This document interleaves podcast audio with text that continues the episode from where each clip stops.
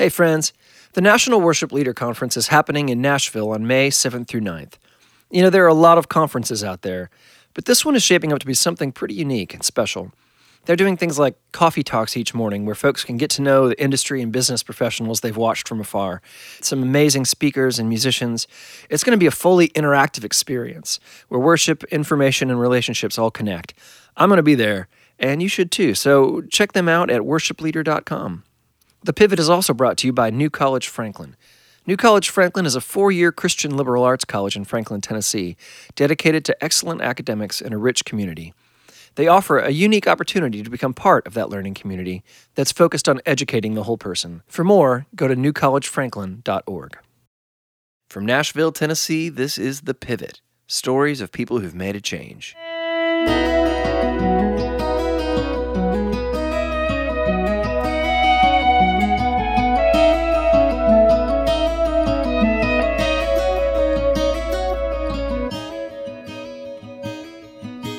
Welcome to The Pivot. My name is Andrew Osenga. My guest today is Kevin Twit.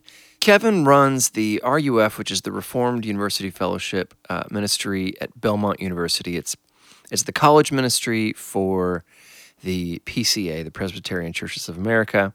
I sure hope that's what that actually stands for. Um, I think it does. But more than likely, you've heard of Kevin uh, if you've heard of the Indelible Grace music.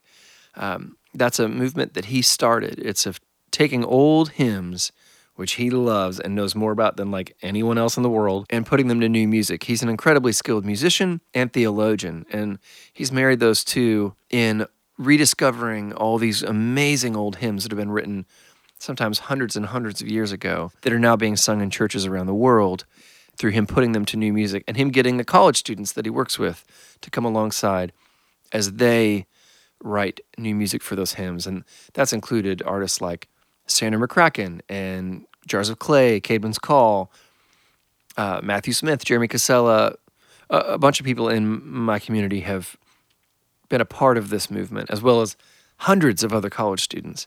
Uh, I met Kevin 20 years ago when I got involved in RUF when I had just left college, but all my friends were still in college. He's an amazing teacher, an amazing teacher. You'll hear that in this in this podcast. He's clearly one of the smartest people I've ever met and has a real gift for sharing that love of knowledge with uh, students, uh, which is a great thing for college kids who are, a lot of whom are kind of having to really figure out what they actually believe for themselves for the first time. And Kevin is a great guide for that. And he, he had a huge impact on my life and the lives of so many in my community, people who I'm still really close with now, a lot of other guests on this podcast, even. And I wanted to talk to him because Kevin has had his own pivot. He has, uh, he started as a musician and then moved into recording and before going into the ministry. And I, I'm definitely interested in that. But also, he spends like every day of his life with people who are at the beginning of their careers, the beginning of their adult lives. They're constantly wrestling with what am I going to do with my life, calling, and he's helping people navigate that day in and day out. And so I really wanted to talk to him about that experience and what he has learned from walking with people through that first step in their journey for the last 20 years. And uh, it did not disappoint.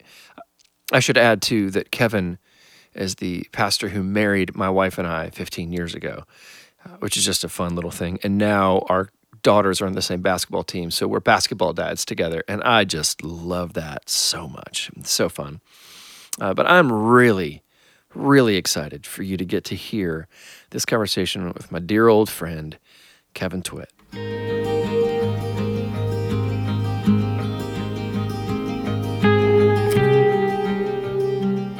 You've heard me talk about Blind Tiger Record Club, and that's because they're awesome. They send curated vinyl every month straight to your door in the genre that you choose. They've got new, sealed, full length 12 inch records from artists of today. Uh, they've got double albums, 180 gram, color variant, hard to find imports, just super cool stuff. I'm a member of the record club and I look forward every month to getting that box. Really cool music, and as well as like hats and t shirts, They've even got their own record players that are so cool.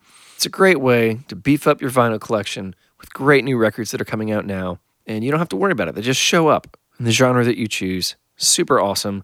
So check them out Blind Tiger Record Club, your vinyl, your choice.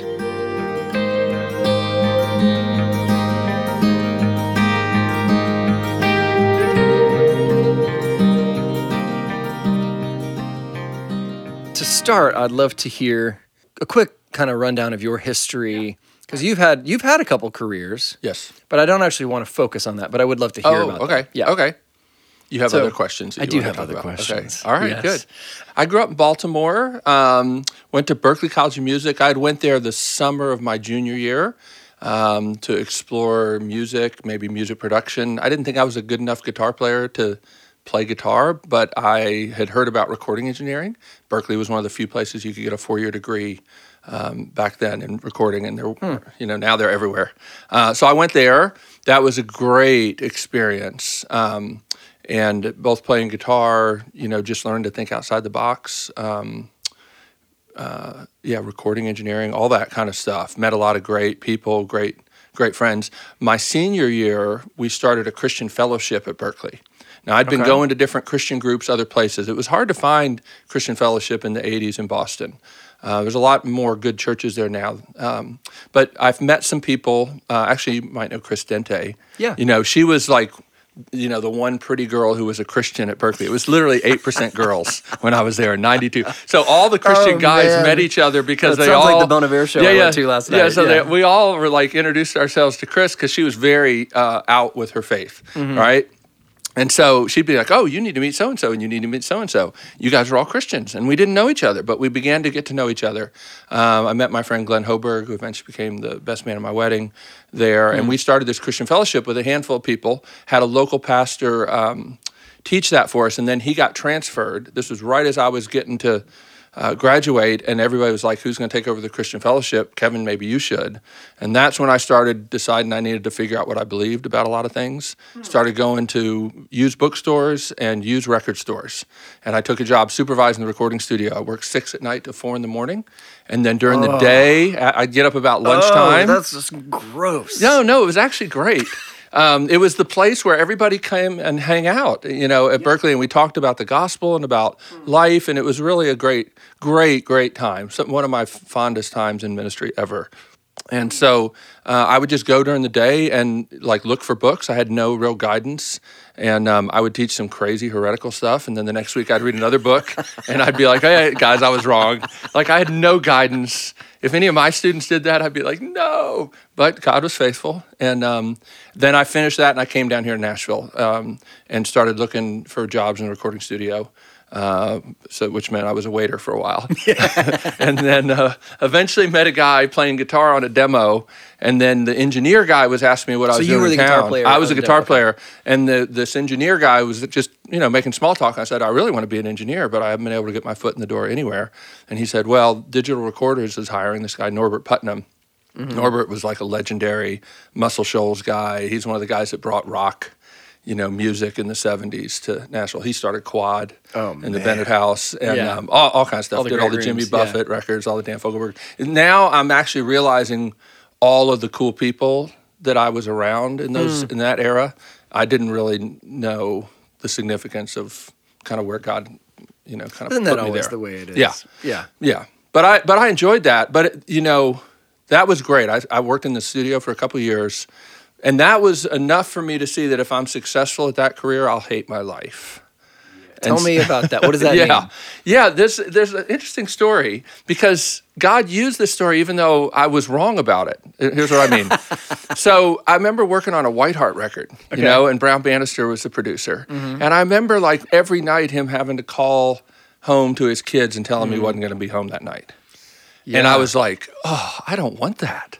And I remember seeing Ellie, you know, Yeah. Holcomb, who's his daughter, years later, and I told her that story, and she said, Well, what you didn't know was he would take like two months off after that project and be with us. Hmm. And I know him now, and uh, you know, he's a great dad. Amazing, yeah. But that was the that was that experience was even though I didn't know the full story, but it was enough for me to be like, I just don't know if that's what I want.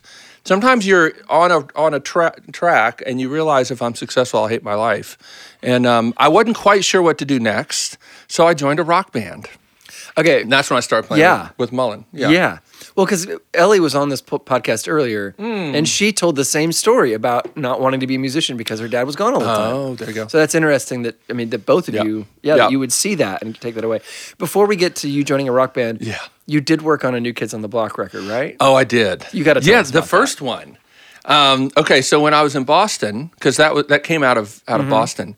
I think the story was what had he done? New Edition, that producer guy, Uh, and the then they name? sued him. Uh, um, I can remember what he looked like. something, yeah, or- Maurice Starr. Yeah, yeah, yeah, yeah. So he had, they had sued him, and he was like, "Well, fine, I can pick up any group of kids and do it all over again."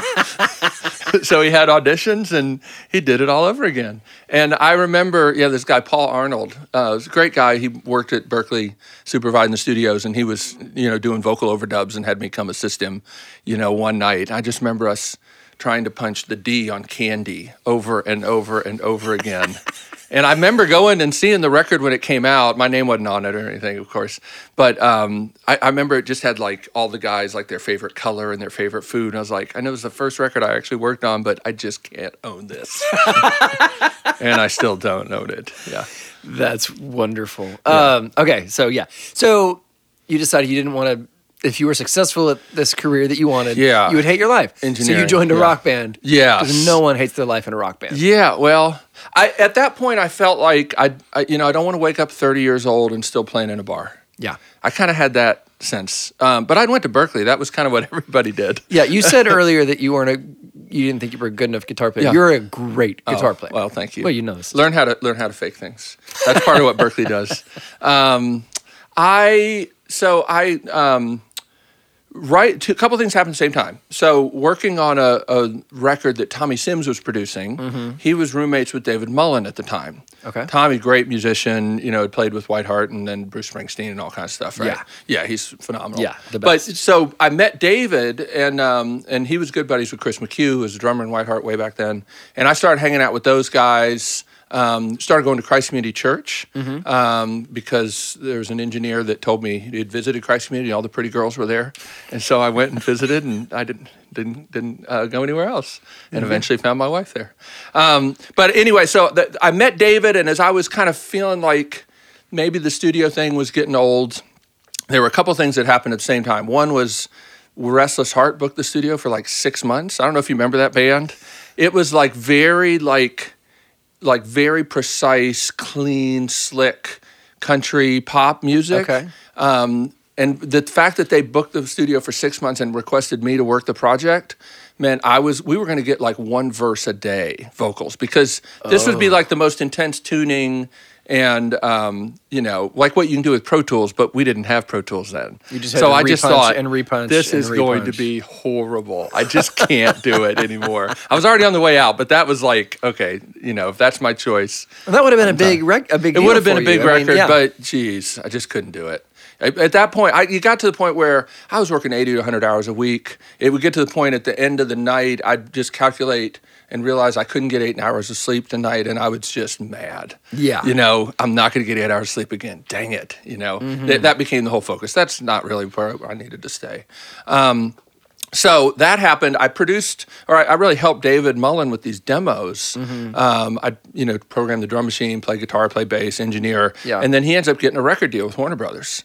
Um, and so I was like, well, you know, I guess I could go play guitar with him. Yeah. And he was excited and thrilled about that. And um, it kind of all came together at the same time. And also at the same time, Christ Community Church put an ad in their little bulletin to want to start a college Sunday school class. And David had been a youth intern at Christ Presbyterian Church, which was kind of the mother church of Christ Community. And I'd had that experience in Boston, helping lead that uh, ministry Yeah. up there. And so I thought, well, I can help out. You know, so we volunteered and started that little Sunday school class. You know, used to meet kind of almost in like a little closet behind the sanctuary, behind these two doors, and um, that kind of went for a while. And then I was played with Mullen, and eventually playing with Mullen, which you know has its own kind of stories. I don't know how much you want to hear about that, but eventually there was one period where we were gone a lot. Yeah. Like we went to Russia, we went to Africa, we went to Japan. We did all. We went to some cool places. Man, I never made any money, cool. but it's because we were with William Morris, and they had two other bigger Christian artists. Uh huh. BB and CC Winans and Petra. And people would call up wanting a Christian group and they couldn't afford them, so they would get us.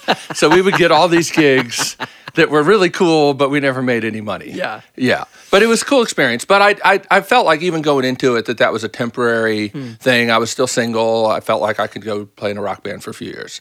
Um, but near the end of that time, the Sunday school class just about died because I was gone for so long. And I really felt kind of torn with that. You know, so that started kind of me thinking that maybe I need to move out of music vocationally. So you, so moving out of music vocationally, uh, at what point did you go to seminary? Was that Yeah, after this, after this, Okay. yeah. So there was a there was a two things that happened. One, Scott Roley, who you might remember, Scott. Mm-hmm.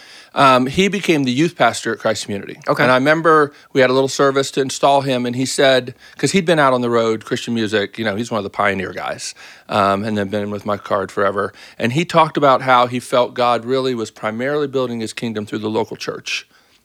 And I thought, yeah, like that's why he was saying he was getting off the road and going to be the youth pastor. And I thought, yeah, I get that because I'm playing in bars, you know, to college students in this Christian band, but then I'm teaching college students every week in Sunday school, and that Sunday school class seems much more effective. Hmm. And I, so I totally resonated, but that that didn't fully get me out of music. Then I, there was a time I was at the art house, which Charlie oh, yeah. Peacock ran back then. There was some kind of event where people were talking about their art and how they viewed it. And I heard people talking about their art, and I just was sitting there thinking, you know, I just kind of play guitar, you know, but I just not wired the same way. I just didn't think like that was not my like woe is me if I don't make art.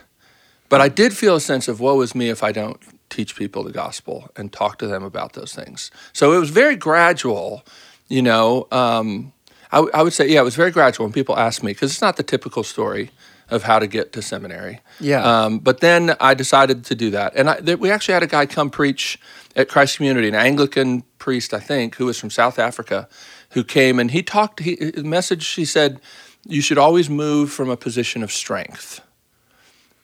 What does it mean? Well, I what I took from it, and what I think he meant was, don't run from something, don't just leave something, go to something. And so it was, stay in what you're in until you know that you could stay there if God called you to. Be willing to stay before you leave. Make your peace with that. That's what he was saying. And and that's what I did. And it Yeah. actually was really helpful to me because even in going to seminary, you know, you have to, in the Presbyterian church, you have to go and meet with a group of pastors and elders and talk to them about why you feel called to seminary. And they asked me the question, are you just running from music? Are you kind of sick of music? And what I had done is I'd said, okay, I'm done with the band, but I'm still going to stay for a year um, and just be helping out with the Sunday school class and just working odd jobs. I just don't want to be running. I want to make sure that I'm really settled. And if God wants me to stay here, I would stay here. That actually helped me to go better when the time came to go. Yeah. And so how did you know it was time to go? I mean, some of it is well. If you're going to go to seminary this year, you got to, you know, it starts in a certain time. There are yeah, arbitrary You got to do, yeah. yeah. you got to do summer Greek. Now's the time. Um, I well, I also talked to, um, well, to, the, the the church hired a guy, Mark Barry, to be the college guy. Okay. So that actually, at first, I was a little hurt, like that they didn't ask me if I wanted to do that. But then I really saw it as the Lord's kindness because what was keeping me around is a feeling like no one's going to care for this class if I leave. But now there was somebody here to care for that class. Yeah, and you had So- stayed long enough to and I stayed for kind of that transition. year. Yeah. the transition. I stayed that year. A guy named Rick Punkashar, who you'll remember, Mm-hmm. elder, kind of a wild man, a guy who literally saw Hendrix burn his guitar at the Monterey Pop Festival. Oh. Yeah. Um, he he came on board too, and he was kind of a wild man. So part of me, I was like, I don't know about these guys. This is still kind of my baby. I'm going to be involved in this. And after a year, then it was time to go. And I had to talk to the pastors like Scotty Smith, and he said, "Well, I always thought you would go to seminary. Just a matter Hmm. of time." So that was good confirmation Yeah. uh, for me. So how old were you when you went to seminary? 28. What's that? What do you, what do you think is the average age of somebody starting seminary? Man, I think that's a good age. I Yeah? think it probably is younger in more conservative seminaries. Okay. I know that it's older in more mainline seminaries. Interesting. Tends to be more second career, like places like Princeton and Union and some of those. As uh, over the years, I've been able to visit and speak at some of those places. So it's a little different. I don't think it's a good thing to do right after college. Most for most people, um, won't make a rule about that. But in general, I, yeah, 27, 28 is pretty good. You need to get beat up a little bit, have A your heart broken a little bit. Here's what I think. I think you need to find that you're you don't know what, what you're doing, so that you're motivated enough to stick it out. Like you have to try and do it, and then realize like, okay, I'm in way over my head. Um, and I also know now what are the things they're teaching me to the really the most valuable that I really need to pay attention to. Yeah. Um, but that was hard for me because I always just imagined I'd be married by 27, 28. And I felt like when I went there, that that was one of the bigger things. Even going to seminary, I felt like I don't know how that's going to happen because now I'm probably doing this until I'm in my 30s. Yeah, and I imagine seminary is kind of like Berklee as far as Yeah, yeah. I keep going to schools. yeah, I keep going to schools where there aren't a lot of women. That's true. So how long does it take to get the Master's of Divinity degree? Yeah. So the Master of Divinity is a three-year program. Okay. Um, so that's what I did. And you Some moved from Nashville to St. Louis, right? Moved to St. Louis yeah, from, from Nashville, yeah. And but I came back here both summers. Okay. So in the three years, there were two summers. That actually was hard. Hmm. I would say that seminary was the loneliest time of my life because I had one foot here in Nashville, and then one foot in St. Louis. I never really fully embraced community in either place, Hmm. which I can kind of be, you know, a hermit anyway. And seminary takes a lot of time reading, and it can be kind of an isolating experience. But um, you know, I would. I, I don't think I, it could have worked a different way for me, but it was definitely hard. I felt like kind of not home ever for three years, and I didn't know I'd come back to Nashville. I mean, I just, I thought, yeah, I really thought when I left that that was, you know, who knew what would be next. I knew I wanted to preach and teach. I thought college ministry would be good. I had no intention or thought that I would be able to come back to Nashville because they had hired somebody at Christ Community to do college ministry. You know. So was your goal to be a pastor? Did you have a goal? Yeah. I knew that I wanted to preach and teach. There was this passage, or there still is actually in the Bible, uh, Romans chapter 13, that says, If any man can teach, let him teach. And actually in the Greek, it's the imperative. It's teach. If you can do this, teach. So I, that was part of my thing. It's like, yeah, I can play guitar, but if I can teach, I need to do that. Yeah. Um, and so that I felt like I needed to do that. And I didn't know exactly what that would look like. I felt like college students, I had done that a lot and seemed to have a good rapport. Um, but I wasn't sure that that's what I would do. Um, when I got near the end of seminary is when I started kind of looking more directly at RUF, and it worked out to come back really to Christ Community as the college pastor. And then part of my kind of condition of coming back was that we would start a ministry at Belmont because I didn't want just the students have to come 30 minutes down to the church, but I wanted to be proactive and be up in their world some. Yeah. Um, Yeah. So for for those listening that don't Yeah. know, uh, Christ Community, the church that you were part of, is in. Franklin, Tennessee, which is about half an hour south of Nashville.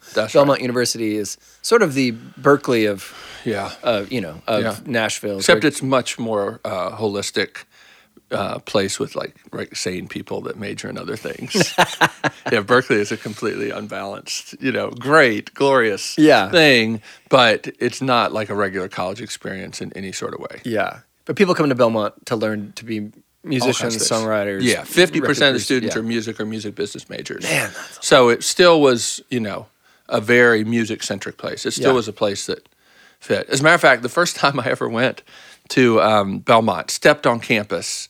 Um, we had started this college Sunday school class, and we decided we're going to do contact work. You know, and you know your young life background, you know about Yeah. contact work. So, um, Mark Barry, the guy who they had hired, and and myself, we get out of the car, start to walk uh, over to the cafeteria, and some kid comes up, recognized me from playing with David Mullen, and asked for my autograph. That's like, never happened. I feel since. real cool. Yeah. Also, this is Yeah. not what I need to be doing. Yeah, right yeah. yeah. You, I feel much more self conscious now, as you Yeah. can imagine. You know, who's the weird old guy? You know, hanging around on the campus. But I, you know, you change how you do it. Like when I started out, I was single. You know, I could hang out late night. You know, coffee shop or playing video games or whatever. And then I got married, and then I lived in a place thirty minutes away, and then I had kids. You know, and so at every level you have to keep adjusting. And now, like two of my former roommates have kids who are freshmen at Belmont. Wow. Yeah, like Wes King's kids. Yeah. Are, are freshmen, his twins. Wow. And uh, Bobby Guy, you know Bobby. Yeah. So it's just crazy yeah. you know, to see that. And I, you know, you can, a lot of people, a lot of pastors will start out as youth pastors and then kind of move up, kind of track with that same group of people. Mm-hmm. Um, and, and I've done this thing where I've kind of just stayed with this group and then you kind of adjust how you minister to them. Yeah. Like from being like a peer, an older brother, you know, now a dad.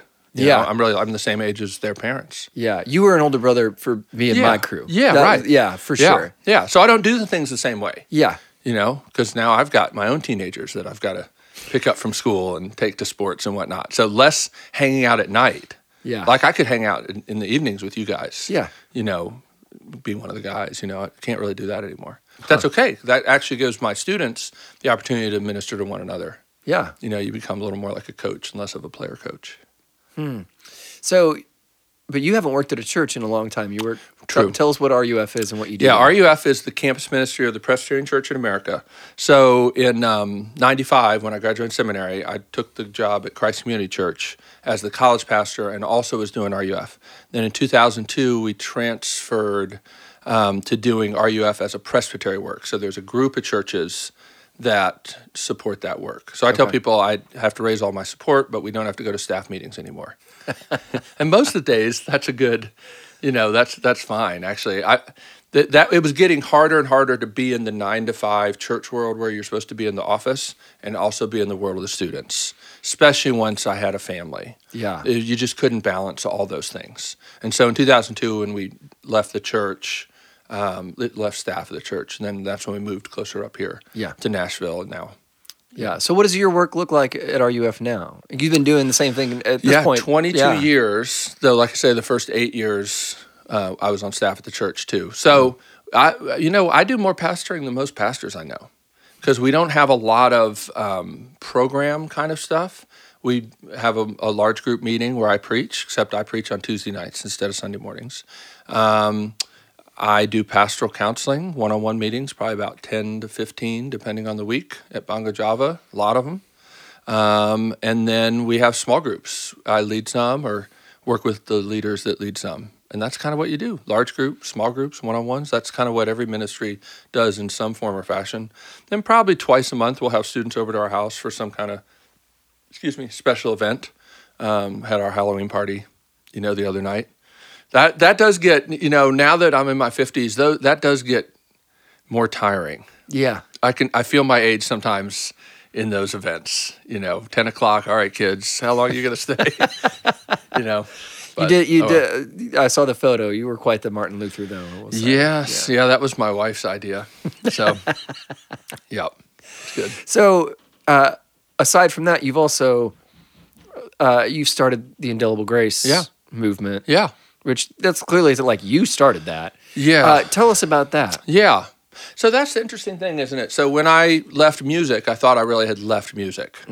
Um, like I didn't even I, I could play some worship songs, but I you know I, I didn't really do like church music.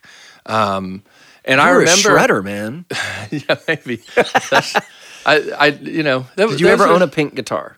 I never had like a Charvel or something. yeah, yeah. No, I never had. okay, A, okay. No, I did have like a Frankenstrat um, thing, which actually I literally don't know where it is. and you know, like you had what? You had my lap steel for how long? Like six Oh, years. yeah, a long time. Yeah, Yeah. And Played it once, probably, Yeah, yeah. yeah. And then it just sat in a corner. So somebody somewhere has has my uh, my Frankenstrat, and I don't know where it is. Um, but that's you know it's like community resource. You know that's that's that's how it is in Nashville. Um, anyway, so I. Um, when I when I was graduating seminary, I remember interviewing with RUF, and they asked me how I thought my musical background might work itself out in RUF, and I remember my grand vision was maybe when we have our worldview conference, which we did every year back then, maybe I could do a seminar on the arts and why the arts matter, because they literally didn't have anything on the arts hmm. at this conference on worldview. And um, part of that was because people had different views and they didn't know how to settle it, so we'll just not do it. Yeah. I thought that's crazy. It's like reformed. We understand biblical world and life view. All of life matters to God, and the arts certainly matter.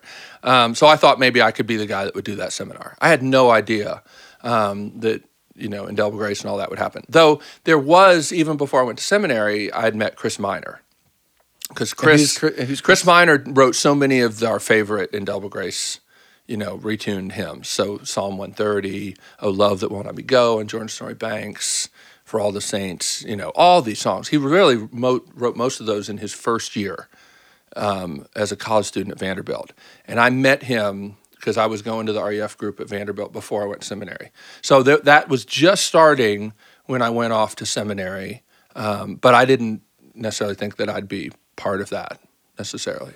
Yeah. Um, so coming back from seminary now, you know, in '95, coming back to Nashville, um, just the more I would meet with students, the more I would be discouraged because they would have conversations with me about doubts and struggles that they had. Uh, often they were students who'd grown up in church and were pretty sure that they weren't Christians if they were having doubts and struggles. And as I would kind of dig into that, I would I, I just would feel like, man, have you read the Psalms? Because the Psalms seem to speak about these sorts of struggles all the time. And no, they hadn't read the Psalms generally. That isn't where they were getting their sense of what it meant to be a Christian and what it felt like. The more I dug into it, I realized the songs they were singing had way more influence on what they thought it meant to be a Christian than the Bible and the Psalms. And I felt like we need to find some other songs because the songs that they're singing, like I just want to love you, Jesus, that's all I ever want to do forever and ever, like those kind of songs were lying to them. And so it was a profoundly alienating experience to be in the midst of a big crowd singing that and not feel that.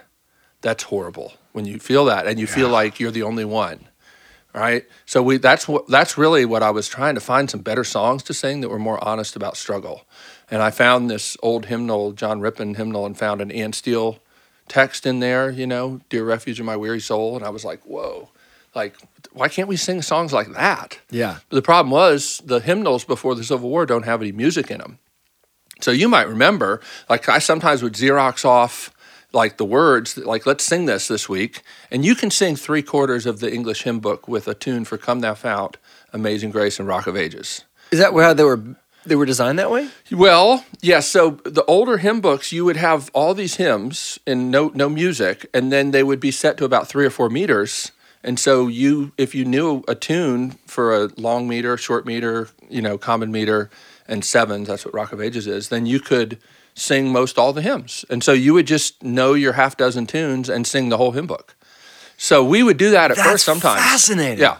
So sometimes we do that, but after a while, you you know, I'd had all these songwriters. Yeah. So sometimes I'd be like, "Hey, here's this. We could sing this one to Amazing Grace too, but we sang the last two to Amazing Grace, so maybe somebody could come up with a tune." And um, you know, one of the things in RUF that we love is the idea that you teach and you demonstrate, and then the students pick up on that and take up the baton. So that first Indelible Grace record had 17 songs. We didn't think we'd get to make another one, right? So it's like Put 'em might as well- on. yeah, might as well put on. Charlie Peacock later was like, "Don't ever do that. Like, you can't distribute a record with 17 songs. Like, nobody nobody can do anything with that." But that's all right. We just thought we wanted to get some of this music out there. It was maybe our one shot, and um, I wrote 10 of those. Yeah. But all the records after that, I wrote like two or three Yeah. because other people started doing it. And that was cool. And I, I would also give away hymnals, you know, to you guys because I knew that even if you wrote a tune to a text that wasn't a great tune, um, which never happened in your case, of course, but it, you know, it, but, it, but you would have to get inside that text, Yeah. and that was going to be good for you spiritually, whether it was useful to the church or not. And it's one of the great things about college ministry. You can just kind of experiment like that. Yeah. Like you can't go changing the hymn tunes if you're like at your grandmother's church and you're like the worship director, you're going to get complaints. But with college students, you can kind of Yeah. do some different things. And I think part of the Berklee training was just outside the box. Like there's not rules. Yeah. Like I was trained as a jazz musician, you know, so you can you can just try this. Why not? Yeah. And so that's what Indelible Grace is. If you, Yeah. for those of you listening who, who don't Yeah, know that's that true. CDs of Old hymns set to new music. We've made nine of them now. And did the the hymn sing at the Ryman too, and made even a documentary film. Andy had to miss that. I did. because he was doing Young Life Camp all summer. But Oh, we me. missed you. But um, yeah, so it's been cool to see. Had no idea. Like we put that first record out, and people would buy one, and then the next week they'd buy like a dozen. And Matthew Smith, even from the beginning, had like he would be the one to send out the CD orders, and he was a marketing major at Belmont. And he's like, dude, this is like not the way things normally work. Like people were buying into it at a vision level, like they felt like it was important. What was like it was a a way to still have content but still have modern music, and um, yeah, so I, that's actually that sort of got me into hymnody, like studying it for real, very seriously, because I was trying to figure out what was it about this music that was resonating with people, and that you know the far, farther you dig into that, and I'm the five right on the enneagram, so mm-hmm. I'm like I've got to dig into that and figure out why are these hymns working the way they are, and that gets you into what is spirituality. You know, how do people change? You know, what's important to the imagination? How does that, you know, all kinds of things get into that. And now I teach hymnology, you hmm. know, and I never studied it except on my own. I've bought tons of books. I keep reading more and more about hymns and hymnology, and now I get to teach it. So that's kind of fun. So where do you teach hymnology? At Covenant Seminary Okay. at Belmont, and um, I just taught it at Reformed Theological Seminary in Atlanta, too. So it's fun. Yeah, that's kind of become. I feel like you know the indelible grace and hymns have become my life work. That is, I'm going to stay connected to that, and it, and I can see you know. I think about your podcast and pivot. Like I, st- I think there's still a thread that runs through Sure. you know like music you know i definitely feel much more comfortable being around music people than being around like normal guys at church mm-hmm. you know like i just don't relate to those dads and those guys like sports dads and Sports Yeah, dads. like you know i just I, I relate to music people in college Well, you are a music that's kind of that's kind of Yeah. yeah it's really who i am and um, and hymnology, you know, kind of t- combines all those things. I mean, really, Indelible Grace came out of pastoral ministry, you know, and then trying to find songs that were more honest about suffering, more explicit about the gospel. Then, when people resonated with it, I started trying to figure out why. That helped me, I think, be a better pastor. Like, it's not just enough to tell people the truth; they've got to sense it on their heart. It's got to become beautiful and believable to them. When we did a 20th anniversary kind of RUF celebration, nobody mentioned any of my sermons. Mm-hmm. they mentioned songs that we sang, mm. right? When I remember after about the second or third CD, I was writing a little paragraph about what the CD is about, and I'm like, you know, more people are going to read this than will ever hear me preach, hmm. which is profoundly humbling Yeah. maybe a little depressing, but it does make you think like, wow, the Lord just keeps doing these surprising things. You know, sometimes the stuff you think is significant isn't, and the stuff you think is not very significant ends up being really significant. Yeah. How old were you when we made that first Indelible Grace? So we made it in 2000. It came out in 2000. We made it in 99. Mm-hmm. I was born in 64. So it's at 34. Yeah. Your Yeah. life's work. Yeah, and I've been doing it for a while now. Yeah. Oh. And I still enjoy it. yeah. which is amazing because I've kind of been the guy who I usually do something to satisfy myself, or I, I pursue something until I can satisfy myself that I could do this if I really pursued it, and then I'm ready to move on. So uh, it's kind of a meta ADD, ADD, I guess. Yeah. You know, like I just don't stay at one thing for very long, but I've stayed at this for a long time. Yeah. Because I think it picks up all these different pieces, and it's always something new. Yeah. You know. And even when we make a record, it's all I always try to involve a younger student Yeah. different ones, you know, and every one of them is kind of fresh that way. Like Jurgen, Yeah. you know, and the first, like he had all kinds of great ideas, Yeah. you know, and then, you know, it kind of goes on and on and on. And you guys have been involved. And, you know, Kaysen, remember, he was the guy who would just hang out in the control room till the project was almost done. He'd be like, hey, I've got this idea, you know? It's a spiritual gift. yeah. Have you thought about this? Yeah. Yeah. Yeah. And then, you know, it's just been so cool. You know, people ask me at the Ryman show, like, what I was feeling. I was just feeling like a proud dad. Because I was like, yes, of course. Like, I mean, I think like Will and Ian told me that was their first time to play the Ryman. You know, these guys, Ian Fitchuk, Will Sayles, like these guys are amazing. Yeah. musicians. Played with everybody. Yeah, and they've played the Ryman many times now since. Yeah. But I was like, that's so cool. Like, they should get to play here. And if I can do something that enables them to be able to do that, like, that's amazing. That's really cool. Yeah. You're with people right before they start their careers. Mm-hmm. And I know a lot of them are probably questioning things. I know I was when I was Yeah. at that age and Yeah. was thinking, Yeah. and uh, I'm I'm curious what kind of what questions you hear or what are this what's the struggle with calling for people who are just starting Yeah. a career? I find I regularly have this conversation explicitly with students and their parents when they're visiting the college. And I usually will hear the parents ask something about will the, my, my student be able to get a job if they major in this, especially like music business. yeah, No. And I, yeah, that's what I tell them. I say no, but that's not the way to think about college anymore. I mean, the average person changes careers what five times in the course of their life, maybe eight. read, yeah. yeah. So the idea that college gets you your first job and then you just work at that career and build up a pension, like that's not the world we live in. It hasn't been for a long time. So I'm a big fan of liberal arts education, teaching you how to think, giving you uh, kind of invitation to be part of the world community and to the ideas that shape the things that matter. Like develop your gifts, try different things. I, I think all that. Don't think of, of college just as like a tech school to get a job. Um, that those are the kind of things like trying and, and it's trying to get people to move towards thinking about calling and vocation and not such a narrow focus on how do I get a job from Yeah. this. What it, I mean, do- what does calling mean to you when you when you talk to these folks? Yeah. I mean, you know, the guy you should really ask that question to is Steve Garber because he's the the Mac Daddy, right? His book Visions of Vocation is profound, and um, he'll talk about basically like where the needs of the world and your gifts intersect. That's the place of calling. Whether you get to do that vocationally or not, that's a second question.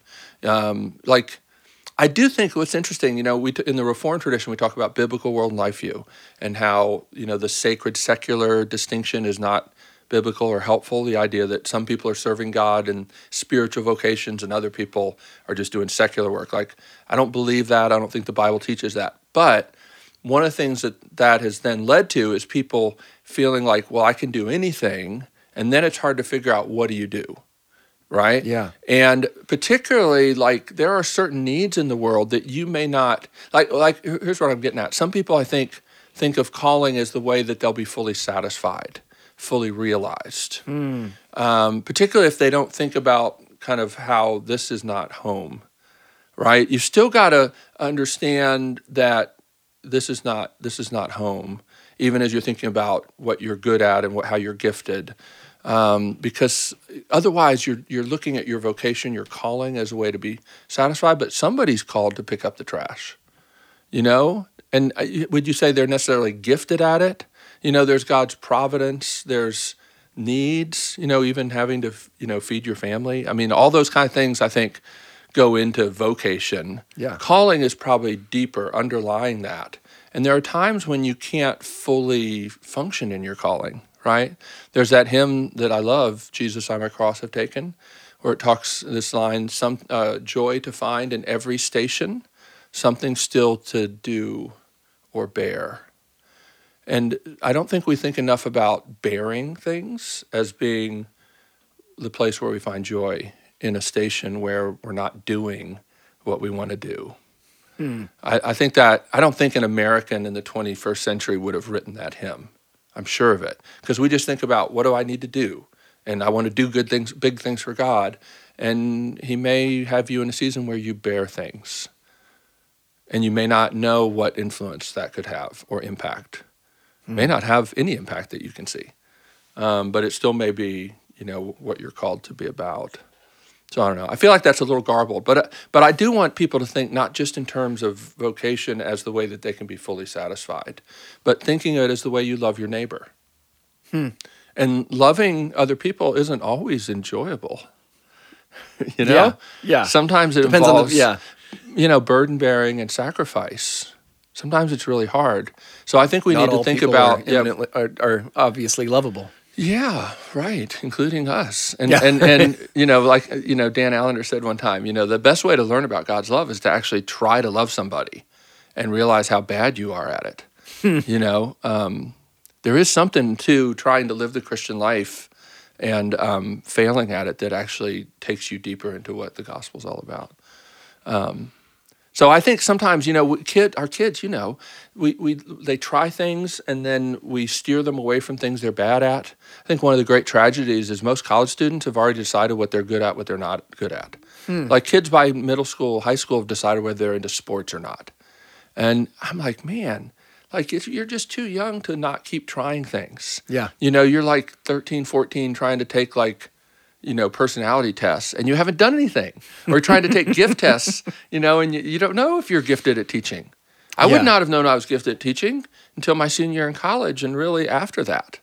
So, you know, if I think I'm going to have that figured out before I've even had much life experience, that's that's not such a good plan. And I think so many people's life experience is about success, which means staying at the things you're good at and eliminating the things you're bad at. You know, I don't know if that's such a good way to figure out who God's made you to be. You know, if you don't ever get hit up against your limits, Mm-hmm. you know, I don't know. Man, that that's so rich. So I imagine you see students sort of start off on careers that you can see probably because you know them and you've you've got some wisdom that they Mm. don't have, and you can say this is not probably the thing for them. Hmm. Do you do you see that happen? Do you? I don't know. I mean, what I'll tell you is most of my students that did music business have went back and done like a six month coding program, and they're all doing that. I, you know, that's what I see a lot of. Yeah, yeah. No, I do see people do different things, but um, I feel like in some ways, like I want to help people know what they should do for a living, but I feel pretty unqualified at doing that. Um, like even like if I have a great student, I don't even know who to talk to to help them find a job because I don't know any people that hire people. I just know students and people that need jobs. Yeah. Uh, and I know entrepreneurs who are like doing their own thing because Yeah. that's kind of the world I live in. Yeah. So I usually encourage them to use the vocational counseling that they have at school because Yeah, they're yeah. people whose focus and expertise is on that. I do know that we tend to think sometimes too narrowly about like, okay, I can do this. These are my gifts, so I should do this. And people that are gifted with vocational counseling can help you see, well, those gifts could be used in all these other areas that you would never have thought Yeah. about. Um, like I had a friend of mine, he was um, doing RUF and had some some big like CEO kind of people um, on it, it kind of in his life as he was thinking about transitioning, and and one of them said, you know, you've been raising, you know, hundred fifty thousand dollars a year for like 15, 20 years, kind of on your own by talking to donors. Like I would love to have somebody with that kind of experience working for me. Hmm. You know, and he never would have thought like, how does a what does a pastor do next? Yeah. you know but no you've actually been doing this or you've actually been helping people in transition times in their life so you could do this or that so i find i don't know a lot about that kind of stuff i tend to not see the the big picture when it comes to those things Yeah. so i try and help people how i can and then connect them to people that maybe Yeah. Yeah. Yeah. can but i do there are times I- you know i i don't know so i mean certainly mean, with music i yeah. can be like oh i just don't know if this is Well, what they- you should do the- as a vocation but then you're not sure like because sometimes honestly even when i was in college like i was in college with this girl who ended up like getting a grammy for like self-producing her record. It was like the first female to get a grammy for producing her own record. Like record of the year right? Mm-hmm. And she was this girl that just sat in the back of class. You know i, I knew people that like excelled at music school and were in all the showcases. Those aren't the people that made it. Yeah. Uh, you know, it was the people that was like the weird kids in their room working on their music that nobody understood. like, so I don't even feel like I have a good sense of people's talent and who's going to, you know, make it. And I think so much of that has to do with God kind of putting people into situations anyway. Yeah. That's And- inter- yeah. I wondered it. I, 'cause And, I- well, think about you. well, I wrote mean, that you question can- down, you- and I, you- I was like, I don't know if there's anything there. Yeah. Yeah, but I Oh, mean, you dude, I've came to you came to college. You came to yeah, but you came to college like ahead of the game as far as the music business. I mean, you already had a publishing deal, Yeah, right? yeah, Even when you got there. Yeah. Um, I didn't play know what it guitar, meant. you can sing. I know, but looking back on it, you'd be like, okay, you were way ahead of the game compared to most college students at Belmont, right? And you've had some success, but it's not like it's just been the gravy train, you know. and things have been, you know, very watered Yeah. down gravy. yeah, we're, yeah, very watery gravy. Yes. so you know, I I tell people the best thing to do is just be a jack of all trades. Like develop your gifts. You just never know, you know, how they might be used. And then you know, honestly, it's beyond just getting a job. Like try to f- find a place. You know, I think even like you see needs in terms of your giftedness. Yeah. This is something I heard Tim Keller say once. Um, he, he talked about how when he started at a new church, I think this was before Redeemer, so it was Virginia. Um, he had somebody come to him and be like, "Hey, you know that that trailer park over there? We really should like reach out to those people." He was like, "Okay, like that's the thing this church really needs to do." And then somebody else was like, "You know, we really need to get more organized. You know, like we've got all this, you know, all these people, but we just we could really get organized." And then somebody else get like in the same week, he had like three different people with three completely different things that needed to be the church's focus. And what he realized is like each of those people had gifts that enabled them to see areas of need. And what he needed to do was basically deputize those people and say, That's great. Help us do that. Mm-hmm. What ends up happening all the time is people that are gifted in certain things end up looking for a church or a situation that already does what they're good at. Hmm. Because then they feel like it's it's good, it's doing the thing that matters. But they probably don't need you as much as that church over there that you're kind of looking down your nose at because they're not doing the thing. Now, not all leadership will enable, you sure. know, or allow you to come in and, and use your gifts. Um, that's one of the cool things about college ministry is we need everybody and everybody can just try things mm-hmm. and um, you know I, I can't i can't wait until somebody's been trained for three or four years to lead a small group yeah because i have 25% of my people leaving every year 25% yeah. of my leaders right you have to just turn people loose um, without them being experts. And you know, it's amazing how God works through that. Hmm. Amazing. There's a great book called uh, Missionary Methods, St. Paul's or Ours, by a guy named Roland Allen. And he was a missionary um, who looked at kind of India and some of the places where the Anglican, the Church of England had done missions. And he was like, you know, Paul would basically go into a place, go to the big city, be there for a few months, train people, and then leave. And why is it after 100 years, like we still have like white people running things? and that was a profound book for us to read in seminary. Uh, several of us that did RUF because we're like, yeah, you, like we can't, um, we're, we can't, we don't get to hire staff. You know, we just have some interns maybe, but if we get interns, we didn't even get to pick the interns. Do you know oh, that? Really? I didn't know that. Yeah, in RUF, this is an amazing thing. Um, like if you want to be an RUF intern, you go to your campus minister and go through this application process and you get screened, and interviewed, and all that. But then RUF central office places you somewhere. And they place you at a new campus so that you can see that maybe the difference between the gospel and the personality of your previous campus minister. Because it looks different in different places. And it's really helpful if you're going to be equipped for ministry to realize that not everything needs to look like the way Kevin Twit would do it at Belmont yeah. Right. A lot of what Belmont looks like has to do with half the students are music or music business majors, and you know, and I am who I am, and my personality and my you know enneagram and all that stuff plays into it. So then I get an intern that I've never interviewed, that I've never met. And then you have to work with them. Mm-hmm. That's so different than almost every other job. Yeah. Right? Most people like you interview and you try and find the person that's the perfect fit. There's actually something really beautiful about getting someone who may not be a great fit. Yeah. And helping them find a place in ministry. It actually is what the church should be more like. I, it always frustrates me how churches kind of feel like they have a need and then they go out on the open market and look for the best person to fill the need. And instead of saying maybe the people God has brought to us should guide us into what things we should be doing. Like we have these people with these gifts, maybe we should do this hmm. instead of we need to do that. Let's go find somebody. I'm not against you know pastoral search committees and all that stuff, but it is. I have learned something really fascinating about having to work with people that may not have been the people I would have hired.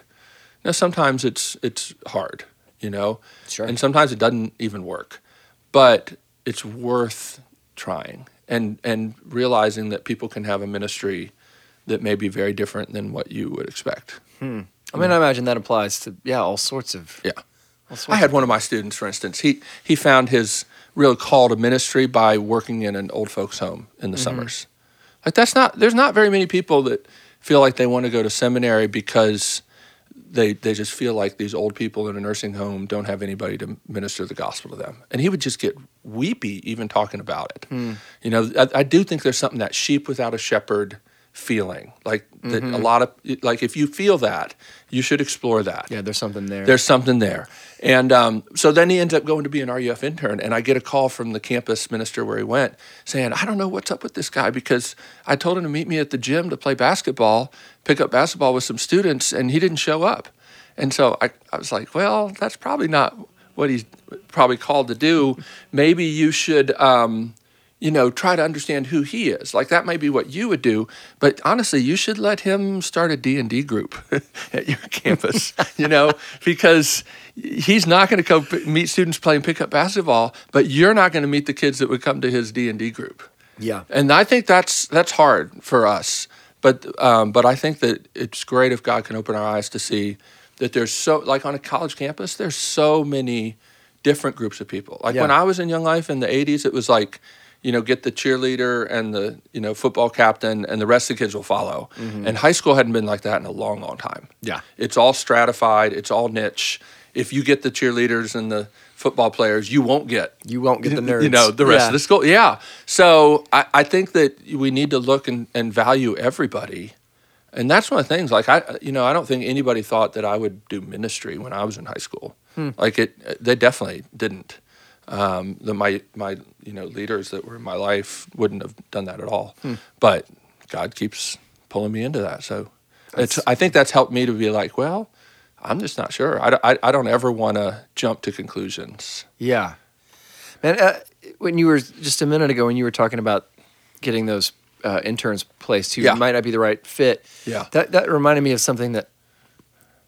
I mean, there's a corollary there, I think, to marriage too, and Mm, and it, and I don't remember who I've heard say this. It's always accredited to some old random old guy at Uh-huh, a church. But you know, I've been married to five different men my whole life, and they've all had the same name. You know, Oh, Yeah, but the, the yeah. sort of you you marry even even the people you do choose Yes. to have in your life will change, Oh, and you will change. yeah yeah And what you need from this person now Yeah, versus what you need yeah, from them 10, yeah. 20 That- years. th- yes. Tim Keller's version of that is, you know, you never marry the right person. Huh. Because if you do, they'll be a different person in five years. yeah. I had, you know, I'll, I'll keep the names, you know, private, but I had a student the night before his wedding whose parents had been divorced. His dad asked him, Are you absolutely, absolutely, absolutely sure she's the one? And he's like, Kevin, what do I do with that? I say, like, dude, your dad has no idea why he got divorced Hmm. because he thinks it was about the choice he made. And I understand in a consumer culture, like all the weight is on making the right choice. That's not. I, I'm sure that's not what happened in his story. Hmm. And how can you be absolutely, you'll be sure after you put the ring on tomorrow. Yeah. You know, then we'll. But who knows? But you have to believe, and this is what I I would say, even for me, because I was like, how can I unite myself to somebody that I know I'm going to sin against and disappoint? Like if I don't believe that God works all things for the good, even my sin against my wife, it works it for her good because he's bigger than even my sin, then I have no business being in a relationship with anybody, you know. Hmm. So I think that's yeah. That that and actually you get back to calling, it all comes around. Mike Smith, who did our premarital counseling, that was his first question. And maybe the first question I asked you guys was, why do you feel called to marry Wendy? Because he said most people look at, you know, have got this list of like ten things, and I've never seen mm-hmm. anybody who had more than seven, and she's got eight, so I better, I better, you know, close this deal. Like that's such the wrong way to think about it. Mm-hmm. But there again, there was a sense of Wendy would say, you know, the Lord kind of opened her heart to me, and when she wasn't wanting that to happen, and we felt like a responsibility to kind of keep following through on that. Hmm. That's sometimes what it feels like, isn't it? Like as you're seeking out vocation and calling, it just feels like your eyes get opened and you're getting pulled into something, and you have a sense of woe is me if I don't kind of keep stepping into this. Mm-hmm. And this may not be the thing I think I want. Yeah. Yeah, I thought I wanted this. Oh this- man, Yeah. I very distinctly remember thinking about asking Wendy out and thinking, what if she says yes? What if she says no? Those are both really frightening prospects. Hmm. so much so that I don't know even what I want, because both of them are going to draw me into something that I don't want. Hmm. Pain, vulnerability, all kinds of stuff that I'm not really excited about. Hmm. But God, I think, helped me to say, you know, or to, to believe that He was big enough for what if. You know, I'm not saying I have that every day, but I think that's that would be a good thing for us to try to remember every day that God's big enough for what if. Hmm. That's awesome. Well, Kevin, thank you for your time. Yeah, that seems like a good place to wonderful. close. Huh? Yeah. Yep. Wonderful. Thank oh, you. Man. I love it. Keep up the good work.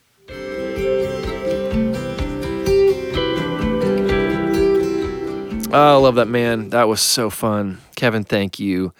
Um, hey, I want to let you guys know something. You, you heard Kevin talk about his love of teaching about hymns. And he is really so crazy smart about this stuff. And it's so fun to hear just the history of hymns and the way that that has shaped our culture and the church. Uh, it's really fascinating. And and so Kevin will actually be teaching a Covenant Theological Seminary seminar on the history of hymns, uh, hymnody, here in Nashville, January 5th and 6th. And that is not a closed thing. It is um, mostly for seminary students. But if you're interested in that and you want to come to Nashville, because Nashville is awesome and you want to get some hot chicken, you, sh- you guys should come. Uh, if you're going to be around, I think you'd really love it. They're actually doing uh, a special deal for listeners of this podcast. So uh, you can get a ticket for that, which is, I think, 30 bucks. You can get it for 15 uh, if you go to History of Hymnody 2018.eventbrite.com and use the code The Pivot, one word. I know that's kind of long. I'll tweet that out too. So uh, they're also doing a, a hymn sing on Saturday night at the Art House. Um, they're doing a, a live stream of hymns being sung, and I think Sandra McCracken's going to be there, and I'm not sure exactly who else is going to be there, but a lot of the Indelible Grace folks. I, I would be there, but I have to be at a Young Life thing that night. I'm so excited to be there, but bummed to miss uh, this event. But you'll be able to follow the live stream if you're interested in that. And uh, I will tweet that out as well. I'm sure you can follow uh, Kevin J. Twit on Twitter, Instagram, and, and he'll send you those as well. Also, for more about Indelible Grace music, you can go to igracemusic.com. They've got chord sheets and stories behind hymns and a way to hear all the different music. So be sure and check that out.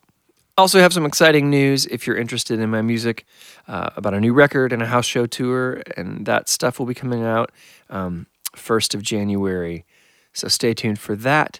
As always, you can find more about this podcast at everybodypivots.com.